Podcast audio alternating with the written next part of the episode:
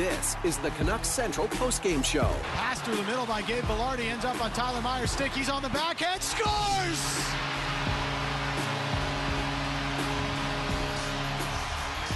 The Tyler Myers revenge game.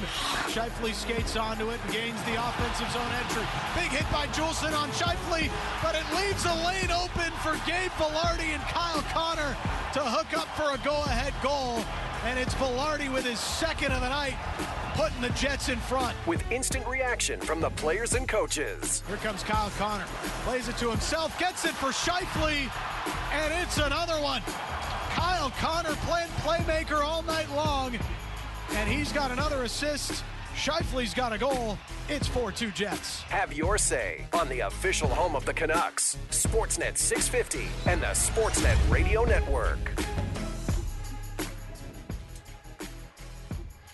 Canucks lose a tough one 4 2 against the Winnipeg Jets at Rogers Arena, and this is the Canucks Central Post Game Show presented by the number 5 Orange.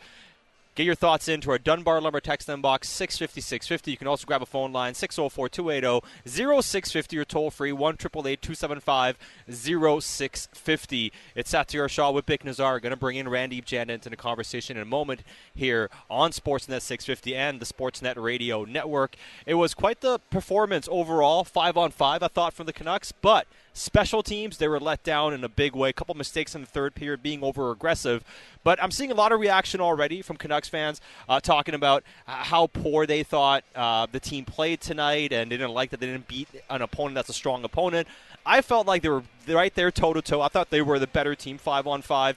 The issue, however, however, to me was special teams letting them down. Yeah, heading into that third period, you know, five on five game sat. That was the Canucks looked like the stronger team. They looked like the more the team that was more likely to win this game. But a couple of things happened in that third period. One team who was going 0 for 21 on the power play heading into this game scored a couple of power play goals. The Vancouver Canucks, who are now 0 for 19 on the power play over the last seven games, weren't able to get that goal. And you know, if anything, in the third period, there was that power play that took away confidence from the team, and the Jets.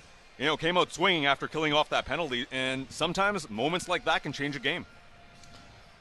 Yeah, the, the early penalty and, and, and the Vilardi goal kind of swings it. And I'll have my thoughts on the officiating later, but you got to be able to overcome those moments, right? You got to make those kills. And special teams was the thing that uh, leaves them high and dry because through the first 40 minutes, five on five, it was in the Canucks' hands, certainly. And th- those PK goals you give up and it, the ineffectiveness on the power play is why we're sitting here 4 2. Yeah, and you know we can talk about the officiating as well. I know fans were unhappy with it. It was pretty. I mean, we can look at it and say, hey, some win against the Canucks, but it wasn't consistent in how the calls were made. But was it consistently bad for both teams in Yeah, terms of how I- it was called? I, I want to be very clear. I'm not saying the, the result is because of the officiating. Yeah. It was bad in both directions. Yeah, that's fair. But it, it has such an impact on the game. You see the emotion levels slowly start to rise. You get these scrums after certain moments, and it's it's taking notes, taking numbers. All right, I got to go get this guy. I got to go get this guy. And you just see the the emotion raised throughout the course of the game, and w- which is necessary sometimes to, to bring the drama. But you, you got to let the players dictate it. And when you have these bad calls and the missed calls both ways, you just see players going out of their way now to, to take advantage. Like, well, I've got to settle it if the ref's not going to settle it. And uh, to me, like midway through that second period, it was such a good game. It was so tightly contested, but there's penalties in, in every which direction. I thought there, was, there should have been one on Zadorov. You know, there, there's there's one on Garland in the third period that I thought could have been called. But uh, even on the other side, like the Lowry one, to me is the one that stands out. For me, that's penalty. I know some people are going to be texting and disagreeing. I think that's a penalty for that hit on Åman, and then it, it starts the fight, and it's everything kind of snowballs from there after that. Yeah, and a couple of ones, you know, uh, you know, Tyler Myers getting two minutes for being tall. Essentially, uh, I'm not sure how the I feel about- one, right? There's there's a couple that you didn't like, and there's a couple that weren't called, right? Yeah. There was the eventually Dylan gets called on Pettersson, but the period before in the corner, away from the puck, identical play in the corner. Uh, that Hoglander ends up getting that penalty call where you probably could have called it, but to your point, it was both ways. It was you know a situation where it was equally bad, and this is the thing though you don't want calls like that in the playoffs. This had a playoff type of atmosphere to it. Mm-hmm. You don't want that quality when we're when we're talking about March and April hockey. and the players were the ones setting the tone for the atmosphere. That's the thing. It'd be one thing if, if they got a bit reckless and the rest wanted to stymie it and say, "Hey, we have to take some," but they weren't doing that. And then you go do this game of oh, we have to make it up. The Pionk one on Miller behind the net, that's not a penalty. Yeah. That's not a penalty. And they go out of their way to call that one. I was like, well, we got to even it up. Do your job. Do your job. Get out of the way. And in this scenario, let the players decide the game. And you, you, you it was still a fantastic game, but the officials got too involved. Yeah, I mean, I don't necessarily disagree with about that, right? And the thing too, overall, about how they played, the physical things going to get talked about a lot. I thought against a heavy opponent, the Canucks were there matching it physically, maybe a bit over aggressive in the third period, especially. I mean, Noah Juulsen had, had a great game early, right? He was good on the PK, he got a goal, chased a hit on Scheifele, creates a two on one chance going the other way, chases a hit again on the fourth goal, but also Elias Pettersson and Elias Lindholm. They collide, opens up all the space. Maybe a bit over aggressive, trying to chase hits, I thought, in the third, where maybe should have probably kept contained a bit more. Yeah, I felt that was a key moment. Obviously, you look at the game and you look at the confidence that line is picking up. But guys, even in the first period, or it was the second period, I.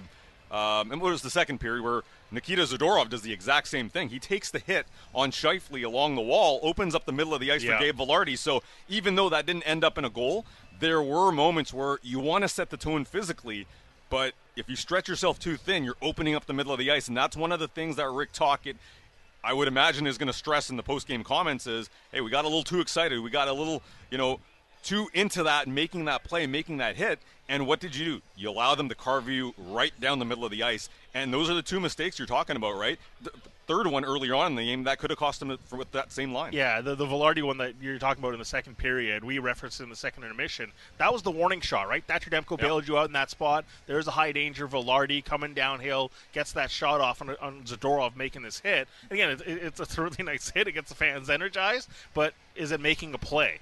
And it opens up the space, and then what happens later on? Juulsen does the same thing twice. And we'll, we'll talk about the physicality. Like I, I like the initiative of hey, we can go throw this hit, but it's Mark Scheifele's making the play. He absorbs the hit and he still makes a play. Gets it to, to Kyle Connor. He's the one that creates the goal mm-hmm. for Vilardi. And the warning shots were there, and they stepped right back into the bear trap all over again. I wonder how much of that is also Adam Lowry's hit, where that swings the game a little Yeah. bit, you know, creates a bit of a chain reaction. And if you're the physical players on the Vancouver Canucks, you're saying, all right, we want to set the tone too. We want to bring it back our way. But you got to be careful, right? It's the time and the place. Is that the time and the place? You got to make sure that you separate man from puck if that happens and don't allow him to make a play. On three of those plays, the puck continued to move forward towards a jet stick. Well, and the other thing too, uh, I, I thought the Canucks didn't get tonight was enough from their top six, like the top guys. I, I thought you know the Boeser uh, JT line had a couple of chances. Uh, they had you know one of the best chances in the first period. Suter had two chances net front. Hellebuyck made both saves off a pass from Brock Boeser off the rush. JT had a couple opportunities. The Pettersson, Lindholm, Hoglander trio didn't really get going. I thought Pettersson really struggled tonight. He didn't quite have the pace to his game either. It was a bit of a rough one, I thought, for the top six in terms of trying to really impact the game tonight. as connected as they looked against Detroit, they did look a little disjointed tonight, and you could see that they didn't have that same cohesion. Uh, for that trio, it's one of those things, and a part of that is also, you know, you're out there on the on five on five, a couple of penalties for Nils Hoglander, whether we agree with them or not. Uh, that kind of kills the flow early on in this game. On the JT line, I thought the first period was strong. They didn't give up a single shot attempt against in that first period, but they fizzled as this game went on. And you know, you do wonder about as the game goes on, uh, being aggressive on the forecheck. Pius Suter gets there sometimes, but sometimes you're missing that, uh, and that's an area where it's not only that line. I think you know Ilya Mikheyev as well, right? His best plays today were probably in the neutral zone when he had a great chance. But are you able to establish the forecheck regularly enough? Haven't seen it. Sam Lafferty was put on that line late in the game. Uh, with the Nils Hoglander, he's pretty consistent on that front, but didn't bring it uh, the same way he did in previous games. So I think your you know assessment on the top six is fair. They didn't have a good night, and they got outplayed by you know that Scheifele line was the best line on on the ice by a wide margin. especially on the power play. Pettersson, about four turnovers. And there's the, there's been that discussion of the, the turnovers that have led to shorthanded goals during that stretch where they gave up the five or six shorthanded goals, and some of them were attributed to his turnovers. But tonight there were just moments where easy clears were generated off of Elias Pettersson either trying to do too much or not enough, and not engaged enough. And in a game where we're talking about the special teams kind of being the difference, a moment on the power play, just a, a safe play to get it to a teammate could have been huge, and it wasn't there from uh, from Elias Pettersson tonight. Well, talking about the power play as well, though, it felt like the only time the Canucks really had good had good chances was when they won the faceoff. Right when you have to reset, sure, yeah. getting those zone entries was tough against. And you know, credit to the Jets, who in the new year have had a much better PK, but that also speaks to the confidence. They're not able to generate speed. They're not able to set up consistently enough. And if it was just this game where you're saying, all right, hey, the Jets played well and the Canucks have been good at it, uh, that hasn't been the case, right? This has been uh, going back about six games now finding that confidence in setting up through the neutral zone, getting that zone entry and setting up hasn't been there. So to me, it's more about you know, are you are you able to establish control in the uh, attacking zone? They haven't been able to do that over the last six games, guys. Yeah, the power play has really been an issue, and I thought coming into this game, we spoke about this quite a bit. That the special teams battle should be in Vancouver's favor coming into this game. The Jets, 26th ranked power play, 24th ranked PK and both those areas they outplayed the Canucks in tonight. So that was the difference for me. Yeah, and I think one of the ones that you look at, the PK has been better over the last month or so. The power play was struggling. 0 for 21 heading into this game, and the area, the bumper area, where they were able to work off down low and get those goals, um, that was something that you know the Canucks have been pretty good themselves in and around the net, protecting that area, making sure that they were getting in the ways. That didn't happen tonight. Uh, overall, though, yeah, that's a that's a special teams battle that the Canucks, you know, in my opinion, that's where they lost it tonight. You get one of those goals, you have a lot of confidence, you have some confidence. Uh, that was that's what really ended up hurting them. You, you get some, you know, special teams help and maybe a power play goal, and we're talking about the Canucks, you know, potentially leading this game or a very different outlook. But you know, Bik, that was something that I think really took their knees out. Yeah, and especially considering how good they were in the first period on the PK. I thought Juulsen, Lindholm, Blueger were really, really competitive in that first period, clearing a couple opportunities that they, looked like some shot attempts were going to be there. Lindholm suppresses one for Kyle Connor going to the back post that a pass doesn't get made because he makes that uh, rotation, and then Juulsen kind of comes out and flashes on Monahan, and Monahan can't get a shot off, and he's got to reset, and it just stifled them. And, and he thought, all right, this is something that's going to be consistent. And then that that Vilardi goal sneaks in after the Juulsen goal, and it just suddenly the the, the, the creases started to open, and that tic tac toe play or bang bang play, whatever you want to call it, to Monahan, where we've seen it here, certainly uh, in Vancouver with Bo Horvat scoring those types of goals. It just happens so quickly, short side on Demko, and then there's your special teams game. It, it, it, goes so quickly in moments, and that, that stretch there, the, the two power play goals, uh, are, are certainly the edge for the Jets. Uh, th- credit to also Rick Bowness. heading into this game. He knew his second line was off, mm-hmm. uh, so they and their first line. They'd only scored four goals in the last four games. Makes that change of swapping Ehlers and Vilardi, and what happens? Those guys were clicking tonight. Credit to them for figuring out because coming back, even late in the third period, where Ian Cole gets the puck chipped by him, another two on one just like that. They identified a weakness and they took advantage of it in the third period. Yeah, and you know the Jets yeah, I give Scheifele credit. Uh, he, he had a really strong game. Bik and I were kind of talking about that in the third period. I, I thought, yeah, Scheifele and Vilardi were yeah. everywhere. Yeah, and Vilardi. Kyle Connor was just like pouncing on opportunities yeah. at the right moment, right time. Just that offensive threat that senses the weakness and is like, hey, here's my opportunity to make something.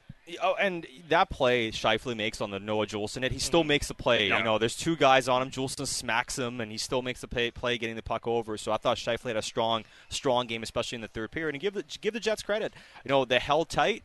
They got a couple chances. They capitalized. That's kind of been their their game this season. Boys, 31 straight games where Connor Hellebuyck has led three goals or less and that's a credit to him, but also a credit to the way that they put it in cruise control when they got a lead in the third period. In the third period, there, uh, this is going to be a team. You know, we are talking about this uh, with Lena as well. It just seems like this team, the Jets, they're all of them are big. You can actually count the guys on your hand that are not maybe six foot. You know, mm-hmm. generally you're you're counting the guys that are six foot four on a team and saying, all right, six foot five. Uh, they're all consistently at that eight or at that height which makes them a very, very tough out in the playoffs. So this was a warm up for the Vancouver Canucks. You know, it's kind of like that Boston game where you get humbled, but that's the standard, right? Yeah, well, that Boston game was just so dreadful, right? There's no way you're going to look at that and say, hey, that's winning hockey. You play like this. To be fair, Boston hasn't played that well since either. yeah. you, you play like this, you'll be all right. Yeah. And I, I, look at this. I, I, know it's not what people are going to want to hear, but I do think this is kind of a good loss in, in the context of what this game was. There was a lot of really impressive elements. Do they need to make improvements? Yeah, absolutely. Do need, need to be, be a bit more composed in those pivotal moments? Absolutely. And we, are going to talk about you know team needs and all that stuff throughout the course of the post game show. You can react 650, 650. But this is a, the type of game you would say a good loss. And a lot of translatable parts to this game that should be effective moving forward. Well, a part of it is also you control, or you're the better team, I would say, for 40 minutes, five on five, and those one or two moments that kind of cost you, you gotta you gotta make sure that those don't happen again. But I'm sure, I'm sure the coach will be talking about a couple of those plays. Yeah, we we'll look forward to hearing the thoughts of Canucks head coach Rick Tocchet after a 4-2 loss on home ice against the Winnipeg Jets. Randy, great stuff calling the game alongside Dan Riccio today was in for Brendan Batchelor, whose family or whose wife gave birth to the lovely Rory earlier today. So that's why Batch wasn't in. Big that's deadline why, acquisition there. Huge oh, yeah. deadline acquisition for the Batchelors. There's uh, a new vote for Rory campaign in Vancouver. All right, Rory Batchelor. Uh, shouts to Reach as well. Did a great that job on the call. Yeah. Uh, it was fun to call a game with him. And uh, boys, enjoy the post game show. Yeah. Thank you very much. That is Randy Janda. Keep your thoughts coming in to the Dunbar Lumber text inbox 650 650. Uh, you can also grab a phone line 604 280 0650 or toll free 1 275 0650. Uh, we have a lot of thoughts coming in on the text inbox, Bik 650 650. Uh, we'll get to some of these right now. We'll get to the phone lines coming up in just a moment. Uh, this one says, "Could you stop making excuses for Pettersson? Uh, Pettersson's fifth in league scoring. Didn't hear? Didn't you guys hear? Sorry, boys. Toughness wins cups, not soft regular season cherry pickers." I, I so. feel like all three of us said he had a bad game. Yeah, I mean, listen, people will hear what they want to hear. Like I said, you know, uh, it is what it is. Uh, this one here says, "Ditch the Orca jersey and free the skate." Um, was that the issue here tonight? Uh, all right. Uh, this one, still fuming over the Åman hit. Hands were uh, up to the head and bounced the head off the board. PDG picks a fight. Don't think that warranted an instigator penalty. Uh, 650, 650. Uh, this one, uh, I don't feel the physical approach was a great choice, Ian and Dunbar, considering uh, Dakota Joshua was out of the lineup. We'll talk about those pivotal moments when they stepped up to make hits, opening up space for the Winnipeg Jets, but that's a text coming in. Uh, Josh and Kamloops. Demko lets in a soft one. Bad penalty for PDG. Lots of special teams battle, and another big zero from the top six. That's a tough night. Yeah, tough night for the top six. That was a real difference here. Uh, I thought the Canucks, again, five on five, had a strong game. I mean, if you look at the scoring chances, five on five, they were in the Canucks' favor. I thought for the most game they controlled it. In the third couple plays, obviously breakdowns and the two on one chances proved to be very costly for the Canucks. The goals five on five were two two. The difference, however, was special teams where the Winnipeg Jets had two tallies um, to make it a 4 2 victory over the Vancouver Canucks. Let's go to the phone board 604 280 0650. Let's start things off in Prince George, where we have Stephen on the line. Stephen, thanks for calling in. What are your thoughts here tonight? Yeah, boys, I just don't know if this team's legit. I mean, we got spanked by Vegas, spanked by Boston, lose to Winnipeg. I mean, we tonight I feel like you got to win that game somehow. You got to dig deep and just just find a way. I mean, just feel kind of let down. Don't know how the playoffs is going to go. I Want to hear your thoughts, boys. Hey, thanks for the phone call, Steven. I mean, it's frustrating. I totally understand it's frustrating. It's, it's just I'm not quite sure I'm at a stage where losing a game like this, where I thought they, you know, for the most part played well, it being this this big indictment that they can't win in the postseason. I just don't see it the same way. This to me didn't look like the Boston or Vegas games. This was totally different. They were in this game uh, completely. I, I the, the, third period winds up being a bit of a track meet after the Vilardi goal, and there was a couple more chances. Obviously, Scheifele gets another goal, and there was another chance thereafter. But that that Vilardi goal in the third period kind of changed the complexion, kind of leaves a sour taste in your mouth. But the first 40 minutes, they, they, they were fantastic. It's absolutely something that you, you play like that in the playoffs, so you'll get your W's. Yeah, I mean, I, I feel the same way. Now, not everybody feels the same way, and we'll get to a lot of your thoughts here coming up in a moment on the text inbox. Let's continue on the phone boards. Let's go to Delta, where we have G on the line. G, thanks for calling in. What are your thoughts here tonight, buddy? Uh, hello. Uh, there were uh, three disappointments for me tonight. First disappointment, uh, Phil DiGiuseppe. I'm for standing up for your teammates, but there's a time and place for it, and that was not it. It was a clean hit by Lowry, and no offense to him, but it's Nils Åman. That kind of reaction should only take place if it's an illegal hit or if star players are the ones being hit. And to add insult to injury, PDG took a beating from Lowry, and they scored right away on the power play. Second disappointment, Noah Juulsen. I'm very happy for the player he has developed into, and I was ecstatic when he scored the opening goal. And then he started playing like uh, pre-November Juulsen. In my opinion, he has a tendency to become extremely overconfident from time to time. There were a couple games uh, earlier in the season where he would try to, you know, unleash his inner Quinn Hughes and control the play with some puck handling and either give a poor pass or give the puck away. And tonight he got overconfident with the physical play. I think he just needs to get off his high horse in these moments and just continue playing the brand of hockey which has made him successful. And uh, third disappointment, um, you know, reach deep. They did a good job on the broadcast, but they didn't play the uh, the password game. So yeah, that's the problem. Hey, G, thanks for the phone call. Was was the lack of password the issue here for the Canucks tonight? Would that inspire them oh, to do a bit better? Uh, on the PDG hit. I can understand because I mean I know some people said that should not not have been an instigator. Lowry drops the gloves first. He's responding to a hit. Like he's clearly going after it after the hit, and by the letter of the law, I can understand you know why that was given. Uh, I think some people had the issue with the Lowry hit to begin with. Should that been a penalty as well? I can understand the frustration about the PDG thing. Now, I would say the Canucks players, the guys on the ice to a man, went over to PDG in the bench and and dapped him up for sticking up mm-hmm. for a mm-hmm. teammate. But I can understand in that situation. Is it better to pick a number or find yourself on the PK? And the Canucks ended up giving a goal on the PK as well. Sean Monahan uh, getting them the 2 1 lead at the time. It's one of those issues you kind of have to be consistent on. Either you want your guys to step up all the time and there's the guy sticking up for your teammates, that pack mentality that you want to have, or if it's a clean, if you feel like it's a clean hit, then just leave it alone. But it, it's, I, I, feel like people jump on it when there's a goal against immediately. So it's like, oh, you shouldn't do that. If they if they get that kill, we're sitting here saying, look at them rally for each other. They really did it, and they, you know, those are the kills you always get because you're stepping up for the teammate. So it's kind of a catch 22 spot. Uh, this text here says goalies are part of the team. No one can overlook how Demko was terrible relative to Hellebuyck.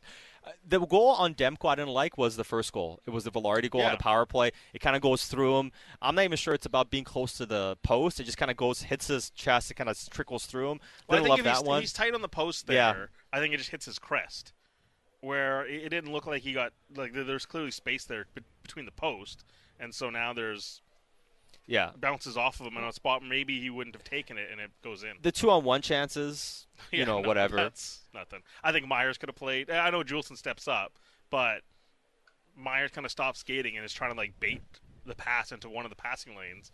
Meanwhile, the, the, the passing lane behind him is wide open, and so he doesn't really impact Kyle Connor's decision to shoot or pass in any which way, and he creates a an easy tap in for Vilardi. Yeah, uh, this one here says uh, hard to admit the Canucks are three big players away from being good. That's Bob and Victoria.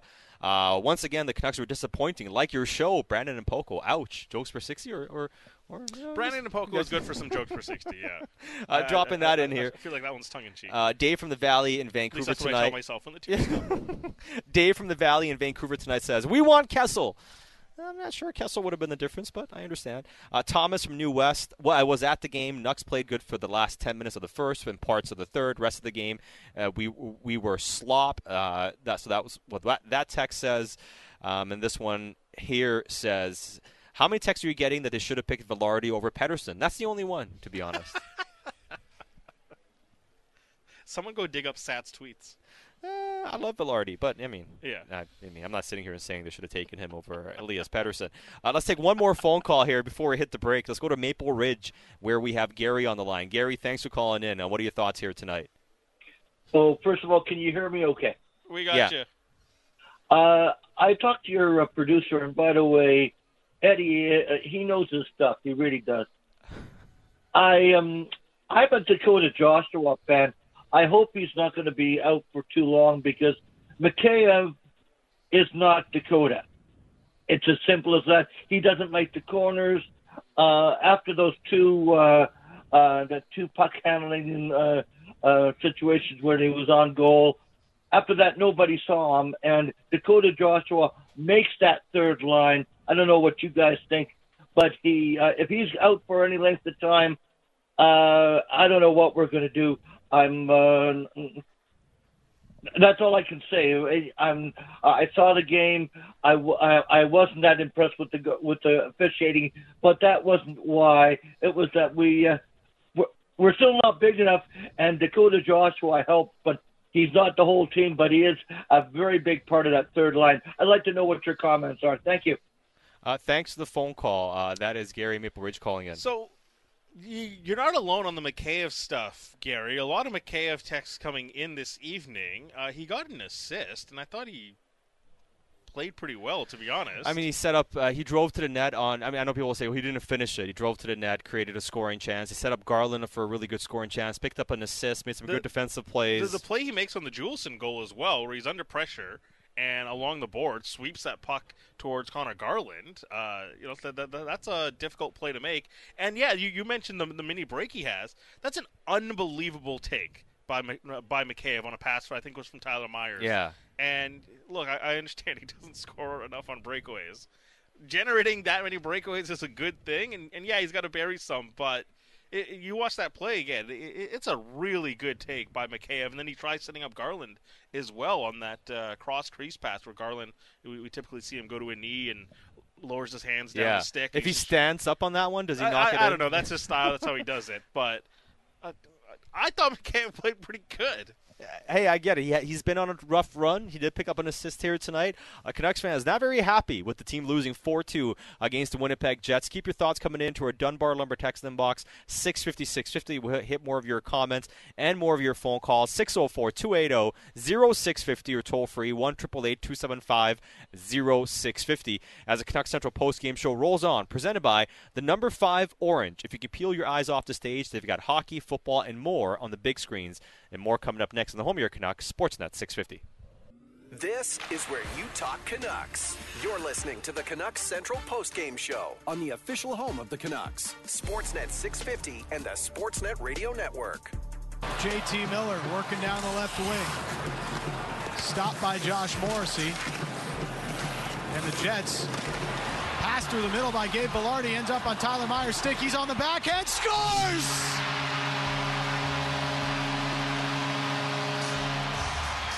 The Tyler Myers revenge game. He picks off the errant clearing attempt from Gabe Vilardi and ties this game with 5.41 to go in the second period. And some skill there from Tyler Myers. A little dipsy doodle in the zone. Going forehand, backhand. And Vilardi trying to clear the puck. Makes a backhand pass. A bad one at that. And Tyler Myers going from forehand to backhand ends up beating Connor Hellebuyck. Tyler Myers, straight out of his rookie Calder winning season in Buffalo. What a goal from Tyler Myers. Made it 2 2 at the time, and that's as close as the Canucks got. Unfortunately, losing 4 2 on home ice against the Winnipeg Jets. And this is the Canucks Central Post Game Show presented by the number 5 Orange on the home of your Canucks, Sportsnet 650, and the Sportsnet Radio Network. Satiar Shah with Bik Nizzar. Uh, keep getting your thoughts into our text inbox, 650 650. You can also grab a phone line, 604 280 0650, or toll free, 1 275 0650. Man, there is a lot coming in on the text inbox. Uh, AP and Langley says, Our inability to score on the power play is finally costing us games. We also got goal lead. Hellebuyck is going to win the Vezina.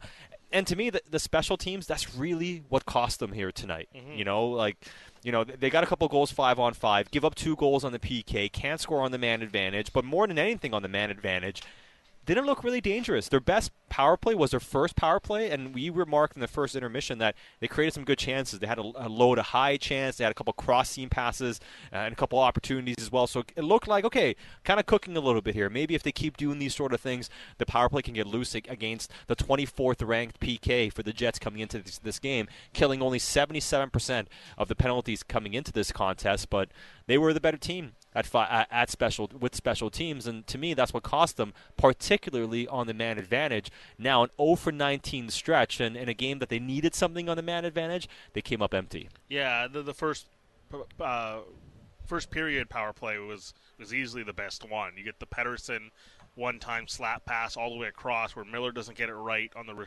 receiving end because it, it would have been a tap in goal. Lindholm gets a rebound uh, off of a similar high low play where, where Miller's kind of taking it to the net and it, gets swept across to Yeah. Lindholm and, and he gets a quick shot off and, and Hellebuyck was quick to get out and swallow that one up. But aside from that, the rest of the way, again, they, they end up spending eight minutes on the power play. Yeah, didn't do much with it, you know. And we can talk about officiating all we want. You didn't take advantage of the power plays you had. Mm-hmm. Now we're going to play some audio from Tyler Myers a bit later on. Um, and I understand where he's coming from because he kind of mentions uh, they were battling not only the Winnipeg Jets, but perhaps some of the calls that went against them. But with what you had to deal with on special teams, the power play opportunities you had, you didn't do anything with, and you give up two goals on the PK. So you can point to the officiating, point to some bad moments. What they had to control, they did not control well on special teams tonight. And I, I don't really know what the solution here is uh, outside of put Miller back where he's most comfortable. And you know, Randy mentioned in the pregame show the the idea of JT Miller down low, and it, it allows the opportunity to, to get that low high pass where it, exactly the Monahan goal, where it sneaks down to the goal line, you push it back into the bumper, and that bumper player gets this great sh- a shooting opportunity. You, you need a lefty passing to a righty in that spot, so it makes sense for Miller to go there. You can understand why he's campaigned to go there, but he, he's at his best when he's controlling the play up top. He, he finds seams, like even a pass that he made when when the net was pulled, uh, the, the goalie was pulled. He, he kind of just feathered this one to Suter to, to get the shot off, and you just look. He he tries things. He, he puts the pucks in dangerous areas, and he, he can make a lot of amazing passes. Yeah, he's high risk sometimes, but he can make some really good passes. It feels like you're just relegating him to one style of pass, that quick pass to the bumper let him handle the puck a bit more, and he, he works a good two man game against uh, with Quinn Hughes. It's like that Charlie uh, Coyle breakup. Has, has kind of like started Yeah. that idea of like, oh, Miller and Hughes shouldn't go together. Yeah. Uh, it, to me, it's it, it's the best combo uh, on that power play, and it, it opens up so many things for Elias Pettersson, for Brock Boeser, for Lindholm as well. I think so. So I think something that they probably should get back to, and I know Randy mentioned the coach said uh, JT himself was kind of pushing to play net front, play the bumper spot. Maybe they move things, switch things up a, a little bit. But you're on an 0 for 19 stretch. Try to get back to the staples, so to speak, that helped you on the power play, and we haven't really seen it. And they really needed something on the man advantage, especially with how the game was going with momentum too, and in, in the favor of the Winnipeg Jets. And you could have really used something on special teams, and they, they were not able to get that here tonight. A lot more reaction on the text inbox 650, 650. Uh, this one here says. TR from Courtenay. I just want to say I think uh, this team cannot uh, I think the Canucks team is awesome. We're in first place out of the whole league. I just love them, and this was a hell of a hockey game. That's all I know. Others uh, not quite as happy. A lot of people texting in and saying uh, the Canucks can't beat the big physical teams. Dan and uh, Brookswood is mentioning. I wondered how they would fare uh, against the bigger physical teams like the Boston Bruins, the Vegas Golden Knights, Winnipeg Jets, and another game they couldn't win. And to me, like. I don't disagree that you know they lost the game, sure, but I didn't watch this game saying, "Oh, the Canucks going to handle the Winnipeg Jets."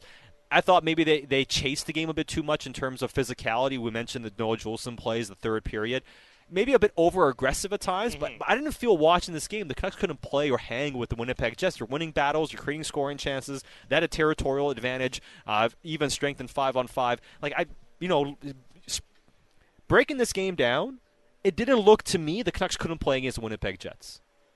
That I, I didn't feel like that Yeah. watching them five on five. Now the, the big moments, yeah, the, the, Yeah, especially- sure. Especially in the third period, the Jets won the big ones, and, and more importantly, Mark Scheifele won the big moments, right? Protecting the puck while taking a hit from Noah Juulsen and still able to make a play. And actually, even in the first period, Juulsen was a bit a little over aggressive uh, at the blue line on a Kyle Connor zone entry, and it eventually led to Kyle Connor kind of getting an opportunity in the slot where he mishandles the puck, doesn't get a shot off. So th- there were warning signs. We mentioned the the Zadorov one as well, but by and large again, I, I do think this is one where you, you look at it and say, hey, th- there's a lot of elements that if we keep doing the same thing, we'll be all right. And we, we're, just, going to have to wait for uh, the next big, you know, uh, opponent uh, to, to, to relive all these takes and, and see how the Canucks size up. Uh, against the, like the LA Kings, the Vegas Golden Knights, which is going to be happening on March 7th, right before the trade deadline as well. So, uh, kind of in a in a holding pattern all of a sudden, but Colorado's coming up in a couple of games, so that'll be an interesting game to watch. And then back home against Boston on the 24th. Yeah, no, for sure. Uh, Mike in downtown Kelowna, they're not big enough. I don't care if we're leading the league. First round playoff game exit guaranteed with this top six. How was size the issue tonight? People are chasing narratives. Like I'm all for opinions and everything, mm-hmm. but if your opinion was size was the problem tonight, to me it, that's a completely out to lunch take. there wasn't. It was not an issue in terms of like size being the problem tonight. Discipline to me was the bigger issue, and I don't I'm mean you. penalties. I mean, in, in moments when you stepped up, should you have dropped off and try to take a passing lane instead? So the goals that Winnipeg scored were they bullying the Canucks or were they two on one chances? There were two shots on the power play. One was Vilardi. The puck sneaks through Demko. We mm-hmm. mentioned that wasn't a great one. Well, the power play goals are their own separate. Well. I'm, I'm just saying, right? Yeah. They're the one. It was a low to high pass. Monahan scores on it, and the two other goals they scored were two on one chances. Well, again, I would argue that it's not bullying, but did the physicality impact the play?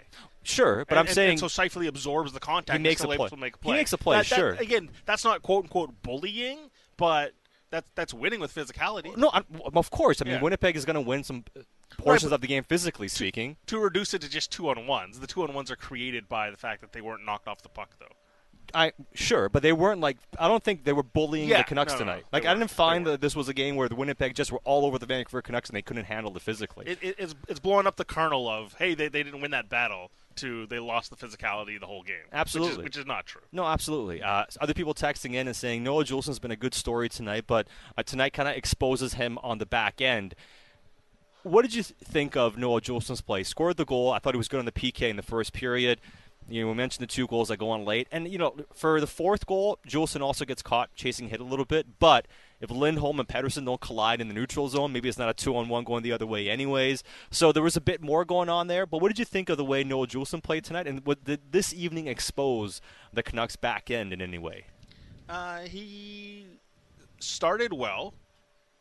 Like I thought he played a good first period. I mentioned the play against Connor, but you know he was really good in the PK. Scores the goal, and then regresses kind of the rest of the game. So it was kind of like a like a heart monitor chart. It's like beep, and he scored the goal, and then just, ew, the rest of the way down. Um, yeah, look, the, the final thirty minutes, I didn't think he was uh, overwhelmingly impressive but he's he's had good stretches of games here.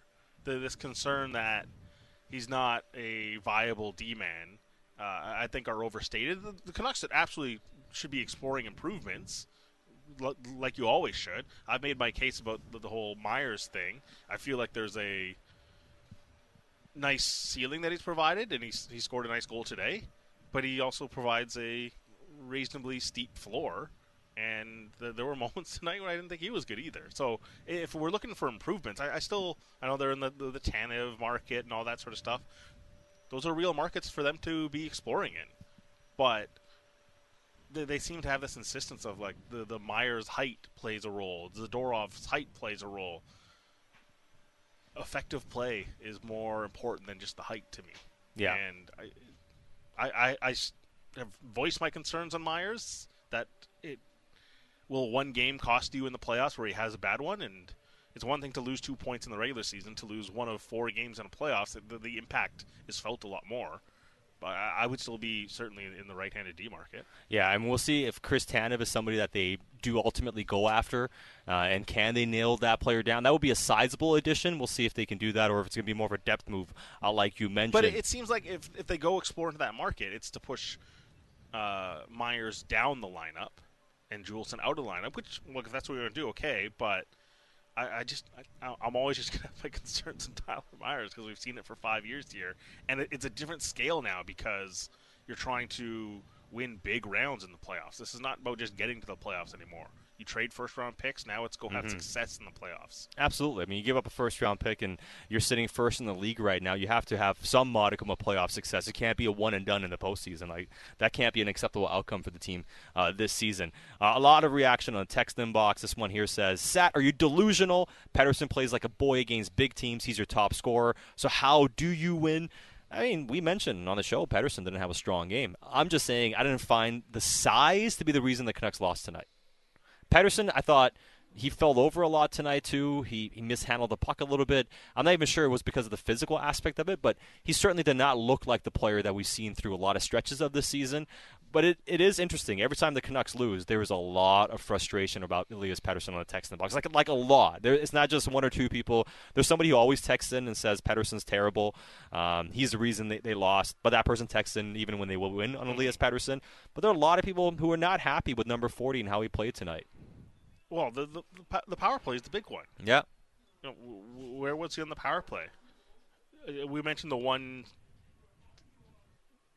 sl- uh, slap pass to JT Miller, but aside from that, he had far more bad than good on the power play. And, and the turnovers just they're, they're, easy clears. They're they're defeating. They're dispiriting, and go all the way back, get it all the way back in, and wasn't good enough. There, there, there was no urgency from Elias Pettersson tonight on the power play when it was calling for it especially when the Jets are scoring on the power play. Yeah, no, absolutely. Uh, we'll continue with the reaction here coming up on the text inbox 650 650, uh, courtesy of Dunbar Lumber. And we are going to get the thoughts of the Canucks head coach, Rick Tocchet, after a 4 2 loss coming up in a few moments. What are you seeing on the text inbox, Bik, that you want to get to? Oh, boy. Uh, f- OP in Fleetwood. Can't beat the best teams, can't score when they need to, won't win when it matters. Here comes the President's Trophy and a first round exit. Donovan and Maple Ridge, too many games in a row that the top forwards were not playing as well as we know they can. The good start, in quotations, players have gone to sleep. Are they resting for the playoffs, or is it the numbers coming back to earth? Donovan in Maple Ridge. Uh, I would say, look, the, the numbers were always going to come back to earth at some point as as we detailed, but it's it's what level does it stabilize at? I don't think it's going to crater to a point where you got to be that concerned. And he, look, like even here recently, Elias Pettersson has performed. He has put up points. Uh, to me, it's a power play. Like they're, not generating on power play. It, it would ease a lot of the concerns if they're converting on the power play and they just aren't in the last handful of games. No, they haven't, and and that's a big problem for a team that I mean, big problem. I wouldn't say big problem. It can be a big problem if they don't solve it as as the rest of the season goes on here. But it's becoming an, ex, an extended stretch. The Canucks had the top power play at one point this season. Now they're tenth, and they're kind of sliding outside the top ten as well with how things are trending and kind of getting close to the middle of the pack, which is something you don't want to see uh, around. Uh, the Canucks power play. Uh, a lot of text messages. This one from Lloyd. I've asked this before. I don't think you've addressed it. Why not trade Pettersson this summer? You think he's worth 12 million? I mean, if Pettersson doesn't want to sign, he might get traded anyways. We'll see what happens this offseason with Elias Pettersson yeah. and whether he gets signed or not. He's had a tough game. There's no doubt about it. He's still a player who's what top five, six in the league in scoring and he's a 24 year old player that can still improve and get a lot better. I don't trade these players unless those players want out. And I'd say let's just all chill a little bit and see what he does in the postseason, how this team fares in the postseason. And if you think then in the playoffs that he can play and he can have success, then you have some evidence behind it. We've seen him in some games where he hasn't been good enough. He wasn't good enough tonight. He wasn't good enough against Boston. He wasn't good enough against Vegas. Same thing against Colorado. But then there are other contenders, and we talked about this too. If you look at his points against the other top 10 teams the Canucks have played, he's been well over a point per game. But there are games he hasn't been good enough. If he gets to the playoffs, he gets pushed around, looks soft, doesn't produce, then I think you can have a point to prove. But I'm not in the business of trading your most talented young players based on, I'm not sure what it's based on, but um, that's just my take on it. I'd sign Elias Pettersson before trading him unless he doesn't want to stay here. Uh, 650, 650. Thought I was watching The Lion King, Disney on Ice, when I saw that giraffe dancing in and scoring in the second. What a beauty uh, from Tyler Myers. That's an unsigned text coming into the Dunbar Lumber text message inbox. Uh, Vinny from Alberta, need a Maroon or Foligno from Minnesota. Uh, script is always there to play the Canucks physical. They chased it tonight with emotions, and that cost them the game. If we can add grit to the uh, top six. Canucks are the real deal. I'm not sure if any of those guys are featuring in your top six. Certainly not Pat Maroon. Um, but I, I, would be wouldn't be opposed to Pat Maroon. He's kind of on my own short list too, as far as the depth forward. Yeah, I mean depth forward, sure, has a little bit of size.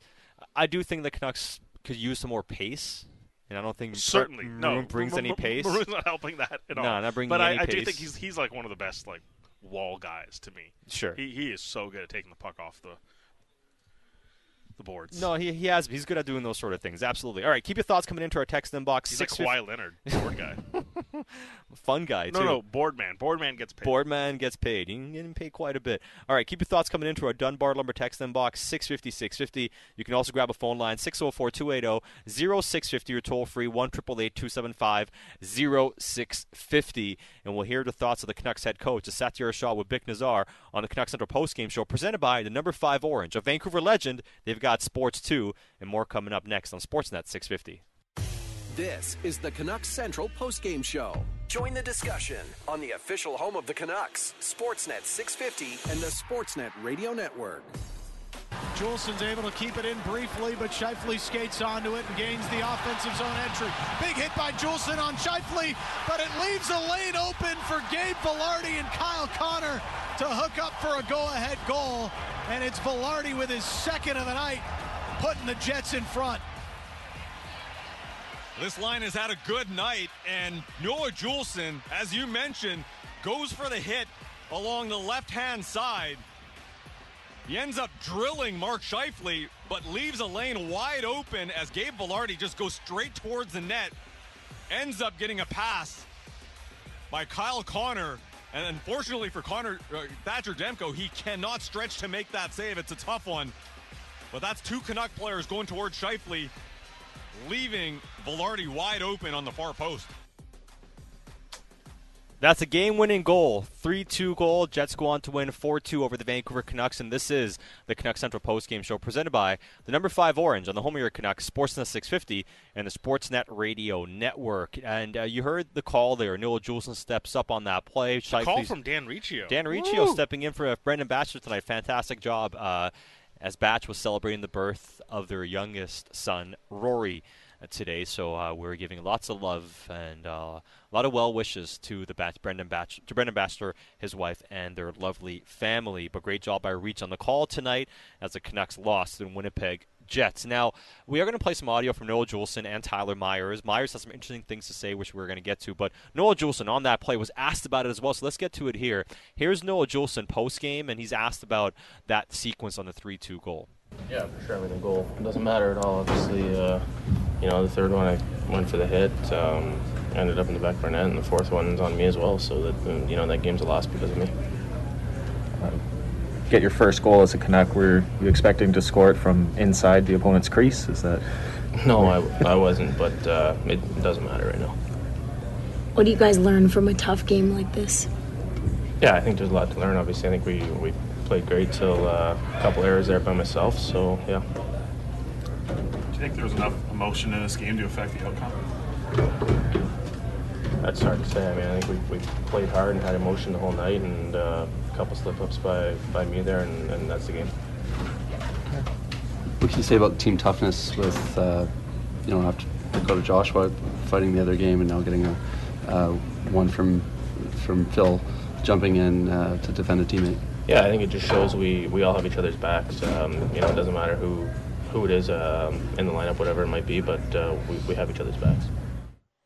Uh, that is Noah Juulsen post game and says those two late, late, goals were on me, so he took ownership on it. Um, and as far as he played tonight, those things are going to happen mm-hmm. from time to time. He makes some mistakes. The thing I would say about Noah Juulsen is he's generally learned from the mistakes he's had and the, and the misplays.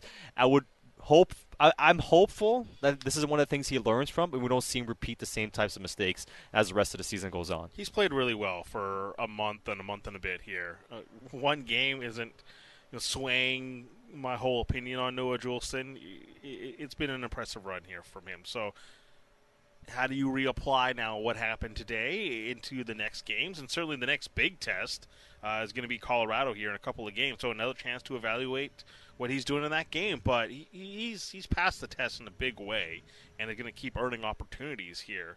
You know, like we're, we're talking about Nils Hoglander in the top six. He scores a couple of goals, and we're ready. Like, all right, eh, for at least for me, the end of February, Hoglander stay in the top six. Noah Juulsen's been better than Nils Hoglander has in, in his role for, mm-hmm. for prolonged stretches. So he should stay in the lineup when Soucy is healthy, which you know we're, we're, we're three weeks away from that timeline being uh, up uh, I, I think it's the Zadorov for me is the one that should come out with with Soucy back in for instead of Juulsen. I'm not sure I'm there yet. Uh, I think Noah Juulsen has done a lot of good things. I think having a lefty righty combination is really good.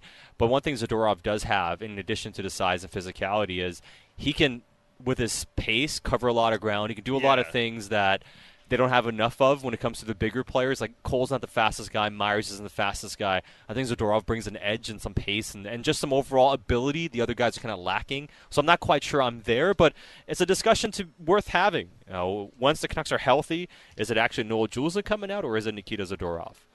Uh, we have a lot of reaction on text inbox 650, as you would imagine. Dunbar Lumber 650 650. Uh, Casey in Port Coquitlam says, "Let's enjoy this ride while it's still entertaining." Hockey.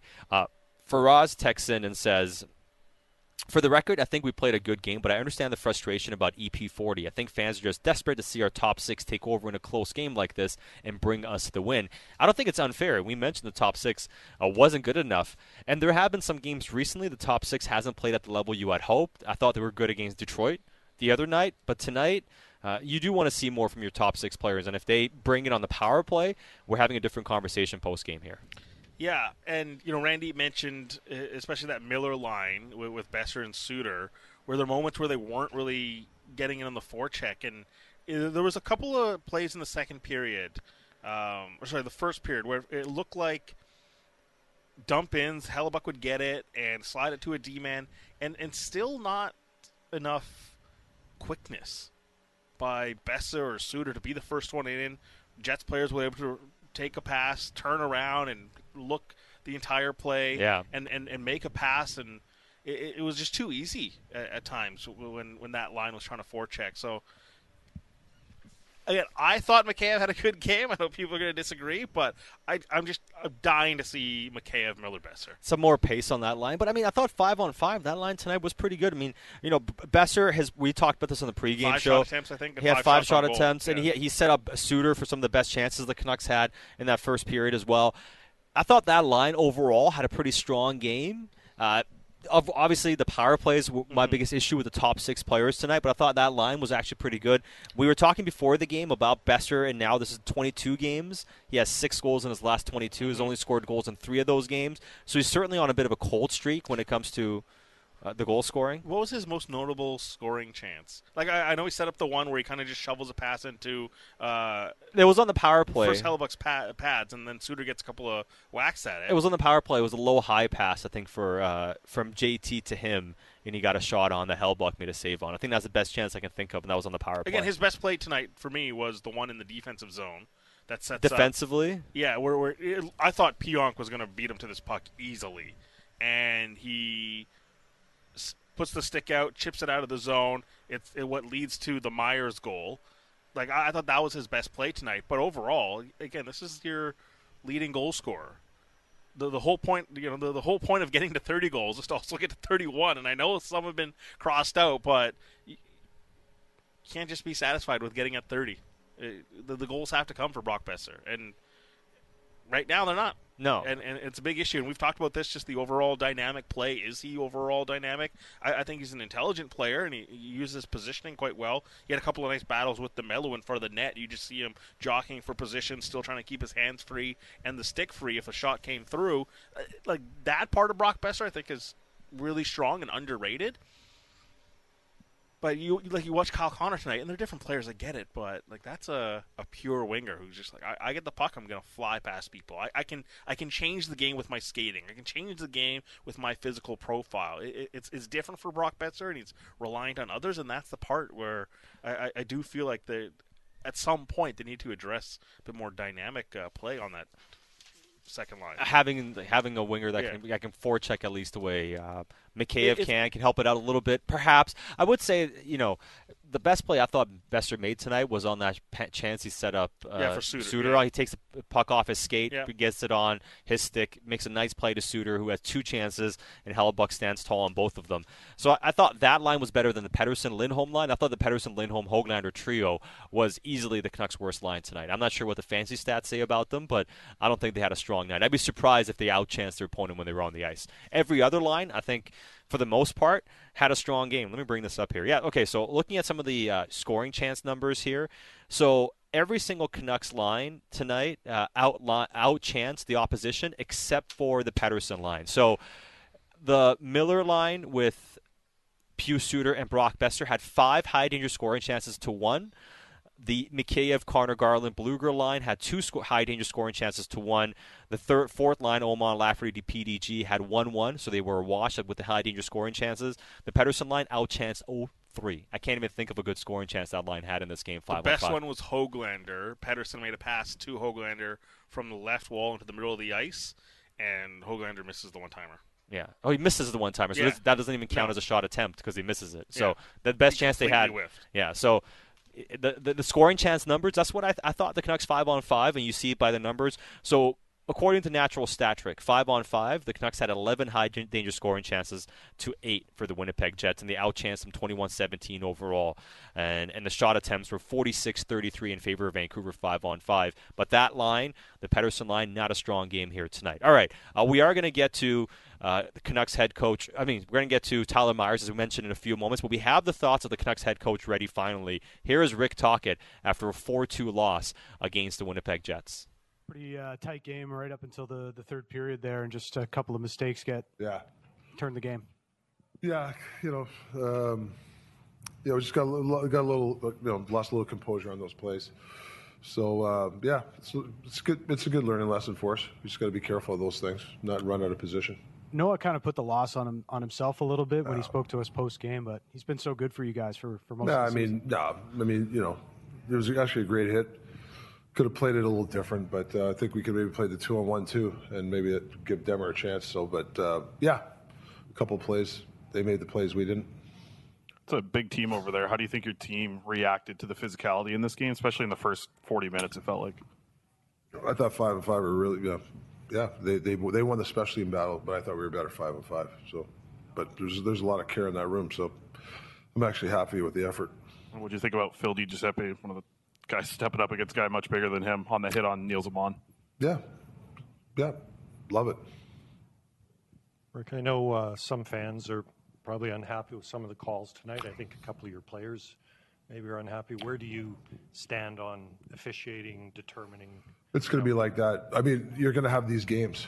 You know, whether you you you know you you think you got screwed or not doesn't really matter. You know, these guys are. It's it's a hard game. You know, you know, last couple of games we've taken a lot of penalties, and then you know that's for people to say if they are penalties or not. I, I'm, I'm not going to go there. You know, we, we we played hard. Just the unfortunately we uh, they won the specialty special teams battles tonight. So, what do you?